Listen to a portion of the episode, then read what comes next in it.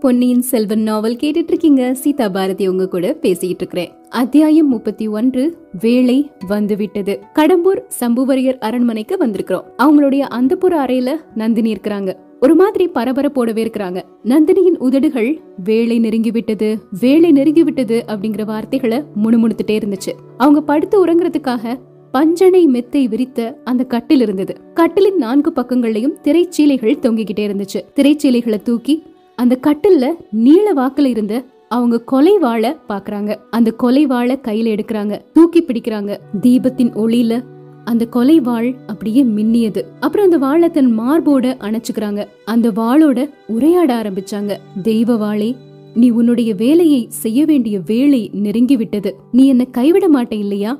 இல்ல நீ என்ன கைவிடவே மாட்ட அப்படின்னு ஒரு மாதிரி வெறி பிடிச்ச மாதிரி முகத்தை வச்சுட்டு சொல்றாங்க. அப்போ அந்த இடத்துல யாரோ வர்ற மாதிரி காலடி சத்தம் கேக்குது. வந்தவங்க யாரு அப்படின்னா மணிமேகலை. மணிமேகலைய பார்த்த உடனே நந்தினி நீதானா மணிமேகலை? அப்படின்னு அமைதி ததும்பிய குரல்ல ரொம்ப இனிமையா கேக்குறாங்க. ஆமா அக்கா ஒரு முக்கியமான செய்தியை உங்ககிட்ட சொல்லணும்னு தான் அவசர அவசரமா இங்க ஓடி வந்தேன். அக்கா தனாதிகாரி பழுவேட்டரையர் இன்னும் தஞ்சாவூருக்கு போய் சேரலையா? அன்னைக்கு நாம ஏரி தீவுல போயிட்டு இருக்கும்போது ஒரு புயல் அடிச்சது இல்லையா? அந்த புயல் கொள்ளிடத்துலயும் ரொம்ப கடுமையா அடிச்சுதான். கரை சேர்ற சமயத்துல படகு கவிழ்ந்து போயிருச்சான் தப்பி கரை ஏறினவங்க கொள்ளிட கரையில எல்லா இடத்துலயும் தேடி பார்த்துருக்குறாங்க. ஆனா உங்க கணவர் மட்டும் அகப்படவே இல்லக்கா அப்படிங்கிறாங்க மணிமேகலை. இந்த செய்தியை கேட்ட உடனே நந்தினி விம்மி விம்மி அழ போறாங்க. அவங்களுக்கு ஆறுதல் சொல்லணும் அப்படின்னு மணிமேகலை தயாரா இருக்கிறாங்க. ஆனா நந்தினி அப்படி எதுவுமே செய்யல. கொஞ்சம் கூட படபடப்பே காட்டாம இந்த செய்தி உனக்கு எப்படி தெரிஞ்சது? அப்படின்னு கேக்குறாங்க. அக்கா பழுவேட்டரையரோட போன ஆட்கள்ல ஒருத்தன் திரும்பி வந்திருக்கிறான். அவன் என்னுடைய அண்ணன் கிட்ட இதை சொல்லிட்டு இருந்தான். அண்ணன் இந்த செய்தியை உங்ககிட்ட எப்படி சொல்றதுன்னு யோசிச்சுட்டே இருந்தாரு. நான் தான் வேகமா உங்ககிட்ட எப்படியாவது சொல்லிடணும்னு இங்க ஓடி வந்தேன் அப்படின்னு சொல்லிட்டு மணிமேகலை அழ ஆரம்பிச்சிட்டாங்க. நந்தினி மணிமேகலைய கட்டி அணைச்சுக்கிட்டு மணிமேகலை துக்க செய்திய சொல்லி எனக்கு ஆறுதல் சொல்றதுக்காக நீ ஓடி வந்திருக்கிற. ஆனா நான் உனக்கு ஆறுதல் சொல்ல வேண்டியிருக்கு. நீ வருத்தப்பட வேண்டாம். என்னுடைய கணவரோட உயிருக்கு எந்த ஆபத்தும் நடக்காது. அப்படி ஏதாவது நேர்ந்திருந்ததுன்னா என்னுடைய நெஞ்சே எனக்கு உணர்த்தியிருக்கும். அதனால தான் நான் கவலைப்படல. ஆனா என் மனசுல இன்னொரு சந்தேகம் உதிச்சிருக்குது. என்ன சந்தேகம் அக்கா? உன்னுடைய அண்ணன் கந்தன்மாறனும் அந்த பார்த்திபேந்திரனும் சேர்ந்து என்னுடைய கணவனுக்கு ஏதாவது கெடுதல் செய்ய திட்டமிட்டு இருக்கிறாங்களோ அப்படின்னு தோணுது. அக்கா எனக்கு விளங்கல. அவங்க எதுக்காக பழுவேட்டரையருக்கு தீங்கு செய்யணும்? நீ பச்சை குழந்தையாவே இருக்கிற மணிமேகலை. உன்னுடைய அண்ணனுக்கும் பார்த்திபேந்திரனுக்கும் ஏன் மேல ஒரு துர் எண்ணம் எப்பவுமே உண்டு. அந்த கிழவரை கல்யாணம் பண்ணிட்டு தவிச்சுக்கிட்டு இருக்கிறேன்னா ஒருவேளை அவர் போயிட்டா மனசுக்குள்ள சந்தோஷப்படுவேன். அப்புறம் கந்தன்மாறன் பார்த்திபேந்திரன் அவங்களுடைய துர்நோக்கத்துக்கு இணங்குவேன் அப்படின்னு நினைச்சு உன் அண்ணன் இப்படிப்பட்ட ஒரு காரியத்தை செஞ்சிருக்கலாம் அப்படிங்கிறாங்க நந்தினி. அக்கா நான் உங்களை விட்டு இனிமே ஒரு கணம் கூட பிரியவே மாட்டேன். எனக்கு அவனை அண்ணேன்னு சொல்லிக்கவே பிடிக்கல அப்படிங்கிறாங்க மணிமேகலை. மணிமேகலை என்ன பத்தி நீ கவலைப்படவே வேண்டாம். நான் என்ன காப்பாத்திப்பேன். கந்தன்மாறனும் பார்த்திபேந்திரனும் பக்கத்துல நெருங்கி வந்தா எப்பவுமே மறக்க முடியாத மாதிரி அவங்களுக்கு நான் புத்தி கற்பிச்சிருவேன். ஆனா அந்த முரட்டை இளவரசர் ஆதித்த கரிகாலரை நினைச்சாதான் கொஞ்சம் பயமா இருந்துச்சு. இப்போ அந்த பயமும் போயிருச்சு. அவர் மனசதான் நீ கவர்ந்துட்டியே அவர்தான் உன்னை கல்யாணம் பண்ணிக்க போறாரே அப்படிங்கிறாங்க நந்தினி. எதுக்காக அக்கா நீங்களும் இப்படி சொல்றீங்க? என்னுடைய அண்ணன் எப்ப என்ன பார்த்தாலும் இளவரசர் எனக்கு கல்யாணம் பண்ணி வைக்க போறதா சொல்லிட்டே இருக்கிறாரு. என் மனச மாத்துறதுக்காக என்கிட்ட பேசிட்டே இருக்கிறாரு. ஆனா எனக்கு இளவரசரை கல்யாணம் பண்ணிக்க கொஞ்சம் கூட விருப்பமே இல்ல அப்படிங்கிறாங்க மணிவேகலை உண்மையாகவே இளவரசர் ஆதித்த கரிகாலரை நீ விரும்பலையா? அவரை கல்யாணம் பண்ணிட்டு சோழ சாம்ராஜ்யத்தின் பட்ட மகிழ்ச்சியா இருக்க ஆசைப்படலையா அப்படின்னு கேக்குறாங்க நந்தினி. ஒரு தடவை கேட்டாலும் நூறு தடவை கேட்டாலும் என்னுடைய பதில் ஒண்ணுதான். அக்கா அந்த ஆசை எனக்கு கிடையவே கிடையாது. வானர் குலத்து வந்தியத்தேவன் மேலதான் நான் ஆசைப்படுறேன். என் மனசு அவர்கிட்ட தான் போயிருக்குது. ஆனா உன்னுடைய அண்ணனும் அப்பாவும் உன்னை இளவரசர் ஆதித்த கரிகாலருக்கு கல்யாணம் பண்ணி வைக்கிறதா? முடிவே செஞ்சுட்டாங்களே அப்படிங்கிறாங்க நந்தினி. அவங்க முடிவு செஞ்சா என்ன? எனக்கு விருப்பம் இல்ல அப்படின்னு சொல்லிடுவேன். உன் விருப்பத்தை யார் கேட்க போறாங்க மணிமேகலை? சிற்றரசர்களின் பெண்களின் மன விருப்பத்தை எல்லாம் கேட்டா அவங்களுக்கு கல்யாணம் செஞ்சு வைக்கிறாங்க? அதுவும் மூ உலகையும் ஆளும் சக்கரவர்த்தியின் மூத்த குமாரர் பட்டத்து இளவரசர். உன்னை கல்யாணம் பண்ணிக்கணும்னு விருப்பப்பட்டாருன்னா அதுக்கு யார் தடை சொல்ல முடியும்? அக்கா யார் தடை சொல்லலனா என்ன? நான் சொல்லுவேன். எனக்கு விருப்பம் இல்ல அப்படின்னு சொல்லுவேன். அந்த வானர்குல வீரன் வந்தியத்தேவனை தான் எனக்கு பிடிச்சிருக்கு அப்படின்னு வெளிப்படையா சொல்லுவேன். நீ வெளிப்படையா சொல்லிட்டேனா? அது நடக்காம போயிருமா? அவங்க விருப்பம் எதுவோ அதுதான் நிறைவேற்றுவாங்க. அந்த விருப்பத்துக்கு தடையா இருக்கிற விஷயத்த அப்படியே எடுத்து நீக்கிடுவாங்க என்ன சொல்றீங்க அக்கா? நீ யார்கிட்ட உன் மனச பறி கொடுத்திருக்கிறியோ அவருடைய உயிருக்கு அபாயம் நெருங்கி வருது அப்படின்னு சொல்றேன். உன்னுடைய அண்ணன் ஏற்கனவே வந்தியத்தேவன் மேல ஒரு போட்டியோட தான் இருக்கிறான். பார்த்திபேந்திரனுக்கும் உன் காதலன் மேல அளவில்லாத கோபம் இருக்கு. ஐயோ அப்போ அவரை கொல்லுருவாங்க அப்படின்னா சொல்றீங்க அக்கா? கொல்ல மாட்டாங்க. கண்டன் துண்டமா வெட்டி நாய்களுக்கும் நரிகளுக்கும் போட்டுருவாங்க கேக்குறதுக்கே கொடூரமா இருக்குதே. ஒருவேளை உண்மையிலே நடந்துட்டா நான் என்ன பண்ணுவேன்? அப்படின்னு துடி துடிச்சு போறாங்க மணிமேகலை. நீ உடனே முயற்சி எடுக்கலனா கல்யாணம் ஆகிறதுக்கு முன்னாடியே உன் கணவனை இழந்துருவ அப்படிங்கிறாங்க நந்தினி. இதுக்கு நான் இப்ப என்ன பண்ணணும் அக்கா? அப்படின்னு படபடப்போட மணிமேகலை கேக்குறாங்க. பழுவேட்டரையருடைய படகு கவிழ்ந்தது. அப்புறம் அவரை பத்தி தகவல் தெரியல அப்படின்னு என்கிட்ட சொன்ன இல்லையா? வந்தியத்தேவனை இங்க வரவழைக்கலாம். அவர்கிட்ட நான் மன்றாடி கேட்டுக்கிறேன். எனக்காக அவர் போய் என்னுடைய கணவரை பற்றிய உண்மையை தெரிஞ்சுட்டு வரணும் அப்படின்னு கேக்குறேன். நீயும் எனக்காக பறிஞ்சு பேசு. ரெண்டு பெண்களின் வேண்டுகோளை அந்த வீரர் புறக்கணிக்க மாட்டார். உடனே அவரை நம்ம இந்த மாளிகையிலிருந்து வெளியே அனுப்புறதுதான் அவர் உயிரை காப்பாத்துறதுக்கு ஒரே ஒரு வழி. வேற எந்த வழியுமே இல்ல. அவர் போனதுக்கு அப்புறமா உன்னுடைய அண்ணன் கிட்டயும் அப்பா கிட்டயும் இளவரசர் தைரியமா உன் மனசுல இருக்கிறத வெளியிட்டு பேசலாம். நானும் உனக்காக பேசுறேன். இஷ்டமில்லாத ஒரு பெண்ணை வற்புறுத்த கூடாது அப்படின்னு சொல்றேன். இது நல்ல யோசனைக்கா இப்படியே செய்யலாம் அப்படிங்கிறாங்க மணிமேகலை. சரி இப்போ முதல்ல உன்னுடைய காதலரை வெளியேற்றி அவரோட உயிரை காப்பாத்தணும். அதுதான் முக்கியம். அவர் இருக்கக்கூடிய இடம் உனக்கு தெரியும் இல்லையா? அவரை இங்க கூட்டிட்டு வா. அப்படின்னு சொல்றாங்க நந்தினி. மணிமேகலையும் அதுக்கு சம்மதம் தெரிவிச்சு அந்த இடத்துல இருந்து கிளம்புறாங்க. மணிமேகலை அங்கிருந்து போன உடனே நந்தினி இருந்த அந்த அறைக்கு பக்கத்துல வேட்டை மண்டபம் இருந்தது இல்லையா? அந்த வேட்டை மண்டபத்தின் ரகசிய கதவை யாரோ தட்டுற மாதிரி சத்தம் கேட்டுச்சு. நந்தினி அந்த ரகசிய கதவின் பக்கத்துல போய் நின்னு அதன் உட்கதவை திறக்கிறாங்க. இருட்டுல ஒரு கோரமான முகம் தெரிஞ்சது. மந்திரவாதி வந்துட்டியா? அப்படிங்கிறாங்க நந்தினி. வந்துட்டேன் ராணி. வேலையும் வந்துருச்சு அப்படிங்கிறாரு ரவிதாசன். மந்திரவாதி ரவிதாசன் ஏற்கனவே ஒரு கோரமான முகத்தோட இருக்கக்கூடியவன் ஆனா இப்போ பழுவேட்டரையர்கிட்ட நல்லா அடியெல்லாம் வாங்கிட்டு வந்ததுனால முகத்திலையும் தலையிலையும் நிறைய காயங்கள் ஏற்பட்டிருந்தது. அதனால அவனுடைய தோற்றம் ரொம்பவே கோரமாகிருச்சு. தேவி என்ன ஏற்பாடு செஞ்சிருக்கிறீங்க? ஆதித்த கரிகாலனை கொலை செய்யறதுக்கு என்ன முயற்சி எடுத்திருக்கிறீங்க? நாங்க என்ன செய்யணும்? அப்படின்னு கேக்குறாரு ரவிதாசன். இந்த சமயத்துல நீங்க யாரும் என் பக்கத்துல வராம இருந்தாலே அது எனக்கு பெரிய உதவியா இருக்கும். இந்த வேலைய நான் எப்படியாவது முடிச்சிடுறேன். முடிச்சதுக்கு அப்புறமா இங்கிருந்து என்னை எப்படி அழைச்சிட்டு போவீங்க? ராணி இந்த சுரங்க பாதையின் முடிவுல ஒரு ஐயனார் கோயில் இருக்கு.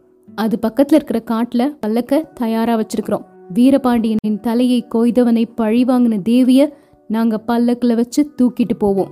பொழுது விடுறதுக்குள்ள கொல்லிமலைக்கு போயிருவோம் அப்படிங்கிறாரு ரவிதாசன். சரி மந்திரவாதி நீ இந்த இடத்திலே பொறுமையோட காத்திருக்கணும். என்னுடைய அறையில என்ன நடக்கிறதா தெரிஞ்சாலும் எத்தனை பேருடைய பேச்சு குரல் கேட்டாலும் அவசரப்பட்டு உள்ள வரவே கூடாது. வந்தா காரியம் கேட்டு போயிரும். நான் குரல் கொடுத்ததுக்கு அப்புறம் தான் நீங்க வந்து சேரணும். ராணி நீங்க எப்படி குரல் கொடுப்பீங்க? மந்திரவாதி நான் கலகலன்னு சிரிச்சு பல வருடங்கள் ஆயிற்று அப்படின்னு தெரியும் இல்லையா? நான் கலகலன்னு உரத்து சிரிக்கக்கூடிய சத்தம் கேட்டுச்சுன்னா நீங்க ரகசிய கதவை திறந்துட்டு உள்ள வாங்க. காரியம் முடிஞ்சிருச்சு அப்படின்னு அர்த்தம். எதிர்பாராத தடங்கள் ஏதாவது நடந்ததுன்னா நான் அழ ஆரம்பிப்பேன். என்னுடைய அழுக்குரல் கேட்கும். அப்பவும் உடனே வந்து சேருங்க அப்படிங்கிறாங்க நந்தினி. அப்படியே செய்வோம் ராணி ஆனா உங்களுடைய அழுக்குரலை கேட்க நாங்க விரும்பல. சிரிப்பு குரலை கேட்கத்தான் விரும்புறோம் அப்படிங்கிறாரு ரவிதாசன். இவங்க இப்படிலாம் பேசிட்டு இருந்த சமயத்துல வந்தியத்தேவன் ரொம்ப சோர்வோட அந்த மாளிகையின் நந்தவனத்துல உலாவிக்கிட்டே இருந்தாரு. அவருக்கு இந்த கடம்பூர் மாளிகையில் இருக்கிறது பிடிக்கவே இல்லை. எப்போ தஞ்சைக்கு போவோம் எப்போ குந்தவை பிராட்டியை பார்ப்போம் அப்படின்னு யோசிக்கிறாரு. இன்னொன்னு இளவரசர் ஆதித்த கரிகாலர் ஒவ்வொரு நேரமும் ஒவ்வொரு மனநிலையோட இருக்கிறாரு. அவரையும் புரிஞ்சுக்கவே முடியல. இளவரசர் ஆதித்த கரிகாலர் பார்த்திபேந்திரன் வந்தியத்தேவன் மூணு பேர் இருக்கும்போது அங்க கந்தன்மாறன் வராரு. வந்து இளவரசரை பார்த்து சொல்றாரு கோமகனி மிக சந்தோஷமான செய்தி கொண்டு வந்திருக்கிறேன். சின்ன இளவரசர் அருள்மொழிவர்மர் கடல்ல மூழ்கி சாகலையாம். பொன்னியின் செல்வர் நாகப்பட்டினம் சூடாமணி விகாரத்துல இவ்வளவு நாளும் மறைஞ்சிருந்திருக்கிறாரு. புயல் அடிச்சு கடல் பொங்கி நாகப்பட்டினம் நகர்ல புகுந்த சமயத்துல தான் அவர் வெளியவே வந்திருக்கிறாரு. லட்சக்கணக்கான மக்கள் புடைசூழ இப்போ தஞ்சாவூரை நோக்கி போயிட்டு இருக்கிறாரு அப்படின்னு கந்தன்மாறன் குதூகலத்தோட சொல்றாரு. இந்த செய்தியை கேட்ட உடனே கரிகாலர் உற்சாகம் அடைவாரு அப்படின்னு பார்த்தா உற்சாகமே அடையல. அவருடைய குரோதம் வேற பக்கத்துல இப்ப திரும்பிருச்சு. என்ன? அருள்மொழி தஞ்சாவூரை நோக்கி போயிட்டு இருக்கிறானா லட்சக்கணக்கான ஜனங்கள் புடைசூழ போறானா? எதுக்காக? வந்தியத்தேவா நீ என்ன சொன்ன? இப்ப என்ன நடக்குது? என்னுடைய கருத்தை அறிஞ்சுக்கிற வரைக்கும் அருள்மொழி நாகப்பட்டினத்துல தான் இருப்பான் அப்படின்னு தானே சொன்ன. இப்ப எதுக்கு தஞ்சாவூரை நோக்கி போறான்? அப்படின்னு கேக்குறாரு. வந்தியத்தேவன் குறுக்கிட்டு ஐயா இளைய பிராட்டி தான் அப்படி உறுதியா சொன்னாங்க. அதுக்கப்புறம் என்ன நடந்ததோ தெரியல. நான் வேணும்னா போய் அப்படின்னு கேக்குறாரு. ஓஹோ நீயும் போயிடுறேன்னு நான் சொல்றேன்? நல்லது. எல்லாரும் போங்க. எல்லாரும் எனக்கு விரோதி ஆகிட்டீங்க. அருள்மொழி எதுக்காக தஞ்சையை நோக்கி போறான்னு எனக்கு தெரியும். அந்த கொடும்பாளூர் பெரிய வேளாணின் சூழ்ச்சி தான் அது. அவனுடைய தம்பி மகள் வானதிய என் சகோதரன் கழுத்துல கட்டி அவனை சோழ சிம்மாசனத்துல ஏற்றி வைக்கணுங்கிறது தான் அந்த கிழவனுடைய விருப்பம். என்னுடைய சகோதரி இளைய பிராட்டியும் இந்த சூழ்ச்சியில ஈடுபட்டிருக்கிறா. வந்தியத்தேவா நீ கூட தான் இதுல ஈடுபட்டிருக்கிற அப்படிங்கிறாரு. அப்புறம் பார்த்திபேந்திரனை பார்த்து பார்த்திபேந்திரா நீயும் கந்தன் மாறனும் அன்னைக்கு நான் வேட்டைக்கு போகும்போது என் பின்னாடி இருந்து வேலை குறிப்பாத்து வந்தது எனக்கு தெரியாதுன்னு நான் நினைக்கிறீங்க? என்னுடைய உண்மை நண்பனாகிய வந்தியத்தேவன் மட்டும்தான் அந்த சமயத்துல வந்து என்னைய காப்பாத்தினான். ஆனா இப்போ அவனும் இளைய பிராட்டி கூட சேர்ந்து சூழ்ச்சியில ஈடுபட ஆரம்பிச்சிட்டான் அப்படிங்கிறாரு. வந்தியத்தேவன் இளவரசே பொன்னியின் செல்வருக்காவது இளைய பிராட்டிக்காவது உங்களை சூழ்ச்சி செஞ்சு ஏமாத்தணும் அப்படிங்கிற எண்ணம் கிடையவே கிடையாது. இது சத்தியம். நான் வேணும்னா உண்மையை போய் தெரிஞ்சுட்டு வரேன் அப்படிங்கிறாரு. ஆமா நீயும் போய் அவங்க சூழ்ச்சியில சேர்ந்துக்கோ. கந்தன்மாரா இவனை உடனே பிடிச்சு இந்த அரண்மனையில சுரங்க சிறை ஏதாவது இருந்ததுன்னா அதுல அடைச்சு போடு அப்படிங்கிறாரு. அப்புறம் உடனே அவருடைய கட்டளையை மாற்றிட்டு வேண்டாம் வேண்டாம் சோழ குலத்தவர்கள் நீதி தவறாதவர்கள். வந்தியத்தேவா நீ என்னுடைய முகத்துல முழிக்காத. அதுதான் உனக்கு தண்டனை. உன்னைய தஞ்சைக்கு அனுப்பணுமா இல்ல சிறைக்கு அனுப்பணுமாங்கிறத பத்தி நாளைக்கு சொல்றேன். போ. இனி ஒரு கணமும் இங்க நிக்காத. போயிடு அப்படிங்கிறாரு. ஆனா கரிகாலரோட முகத்தை அப்ப பாக்கும்போது அவருடைய கடைக்கண்ணின் சமிக்ஞை இதெல்லாம் விளையாட்டு அப்படின்னு சொல்ற மாதிரி இருந்துச்சு.